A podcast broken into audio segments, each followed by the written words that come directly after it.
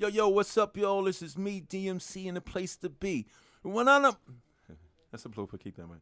Yo, yo, what's up, yo? This is me, DMC, and the place to be. And when I'm not on the road doing shows, the place for me is right here with the one and only fan bros, cause they know how it goes. Yeah. Welcome to the Fan Bros, the show where the bros are fans. Doodle. Yo, what's up, internets? This is Chico Leo coming at you with another Fan Bros special delivery. I'm here in my escape pod, which I've managed to fix up a little bit, and I'm flying back to the spaceship. So, uh, I did manage to catch the uh, most recent uh, two episodes of uh, Walking Dead, along with a couple of other TV shows. But uh, let, let's talk about uh, tonight's episode of The Walking Dead. Um, it was it was called Indifference and uh, I guess indifference is something that all the, the characters are dealing with and fighting against. Um, the big issue is that uh, Rick has sort of reasserted himself as the leader. Um, he doesn't sit on that council that meets in the library, um, that ruling council, but he does uh, exile Carol, and it seems like she's expecting it. Um, clearly, something is going to happen when the two of them go out on a on a trip on a on a run together.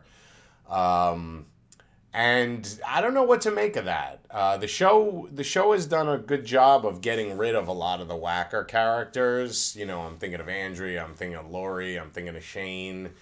And they had really pared it down to uh, a lot of the characters that we really liked. Um, you know, Daryl, Michonne, Carol, Rick, Hershel. Um, they seem to have fallen down a lot with Maggie and Glenn. Um, Maggie, uh, Glenn certainly was a favorite, um, but he really hasn't had much to do at all, uh, especially this season. But even last season, other than his big sort of trip out with with Maggie uh, and rescuing her and and all of that. Um, I don't. Does he even actually rescue her? Um, I can't remember. But um, yeah, they've really fallen down with with Glenn and Maggie this season. Um, and they've added a bunch of new characters. Uh, for the first time in uh, in the show's history, the living characters are starting to actually uh, resemble the actual demographic of uh, America and Georgia, especially. Um, they've definitely uh, they've definitely added. Uh, I was to say a bunch of characters of color, but they've actually just add, added some some black characters. I think there are actually more Muslim American characters working for the CIA on Homeland than there are Latin characters that have actually had dialogue in the entire three and a half seasons of The Walking Dead. So that's that's definitely something that they could uh, they could think about. Um, and I'm still not seeing any any black zombies. Um, there's a chance that maybe this is all some kind of a, a whole Django esque revenge fantasy where you know, only white people are getting killed uh, by the zombies, but I suspect it's more a matter of the people who are making the decisions. It doesn't even occur to them that there are tons of black folks in Georgia and they're getting they're getting eaten by zombies and turned into zombies too. But I sort of defy you to uh, look in all those crowd scenes with all these zombies and see how many black faces there are. Um, tons of black folks in Georgia tons of black folks would be getting eaten by zombies in Georgia, and uh, do- doesn't seem to really be happening. Um, I mean, it does happen. There's an occasional one here and there, but nowhere near the numbers that one would come to expect. Um, but they have they have sort of started uh, doing something about the living characters, um, and that uh, takes us to our other run from the prison. Um, you know, we've got uh, Daryl, Michonne, uh, Tyrese, and uh, Bob. D'Angelo Barksdale's character's name is Bob. And um, he actually has, uh, you know, an interesting backstory that they, they sort of have only hinted at in that I think he's an army medic and he, which is obviously very useful, and he, um, he's an alcoholic um, which we, it's understandable that given the circumstances, he's tempted to drink. Um, I do find the idea. I don't. I don't find it unrealistic that he would be going for liquor bottles in all the situations. What I find to be a little silly is this notion that all he does is grab a liquor bottle. There's no reason that he couldn't have grabbed meds and the liquor bottle, uh, or those books that were on the bed and the liquor bottle. Um, but uh, you know, it created a, a little bit of a, a, a confrontation. Um, I'm not sure I buy that he would have really gone for his gun when Daryl threatened to throw the liquor away. And I'm not even sure I buy that Daryl would throw the liquor away. Um, it's probably very useful in, in, in a lot of circumstances. Um, and Tyrese. Tyrese is obviously uh, grieving and freaked out and at the end of his rope. And um, again, that actor is really good. Um, Cutty was a favorite of mine on The Wire, the the character that he played on The Wire, and I thought a lot of that was due to that character's perform that actor's performance. Um, Tyrese is kind of at the end of his rope. Um, you know, he when they there was a scene in the last episode where they got jumped by well, they got they, they sort of came upon a bunch of zombies when they were in the car, and instead of reversing immediately, they decided to sit in the car for about 15 or 20 seconds and allow all the zombies to surround the car for no particularly good reason. This is this is the sort of thing that that The Walking Dead does more and more as each season goes along.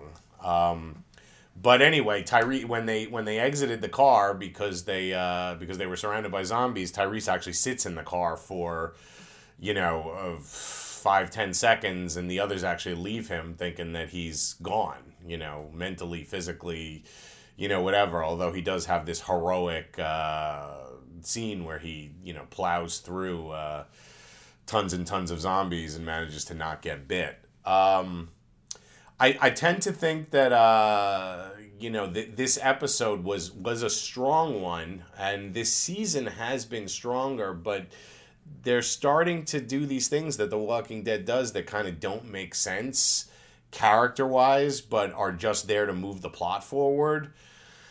Um, you know, like like the thing, why didn't they reverse in that car? They could have gotten out of that situation, but it seems like the plot needed them to be on foot, so that happened. Um, you know, they, they, you know, they, they're just. Uh, this has happened time and again in previous seasons. You know, why did Lori let Carl wander off into zombie-infested woods? You know, five and six times during the uh, when they were when the interminable episodes when they were holed up at the farm.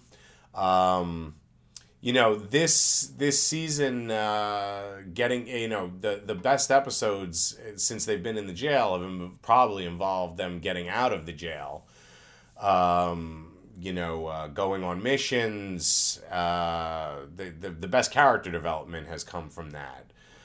So the biggest thing is obviously Carol being exiled. Carol, I think that actress is a fantastic actress, one of the better actresses on the show, one of the better actors on the show. I think Carol is an important, very integral character for their community. Uh, she plays an important role, and frankly, a more important role than Tyrese. If the issue was having to choose between Carol and Tyrese, um, and if the issue was between uh, choosing between good and evil, I don't know that what Carol did was evil. Those two people who were sick, first of all, they were red shirts. We didn't know them, whereas we are invested in Carol. But that aside, they were going to die. And once they died, they were going to turn into zombies. There was no chance that those characters were going to survive. Um, you know, they had been setting that up actually nicely. I, I think most viewers knew that it was Carol who had done it when there was this mystery who killed them, um, just by how sort of cold and badass that she's been. You know, there have been scenes of her teaching kids how to use knives and showing little girls how to kill their you know, loved their relative, their uncle, whatever that guy was once he died. So uh, it, it was set up that she's become more and more ruthless and she's lost everything. Um, and the interesting thing is, she has lost everything, and so she's able to be that ruthless. Whereas Rick has not lost everything. He still has two kids, and as such, he hasn't been able to put his life behind him, his previous life, and so he's still talking about pancakes that Lori made on Sundays and memories of life before And um, you know, the show is at its best when it's offering commentary about uh, what it is to be human in in this zombie, uh, you know, in this zombie apocalypse existence.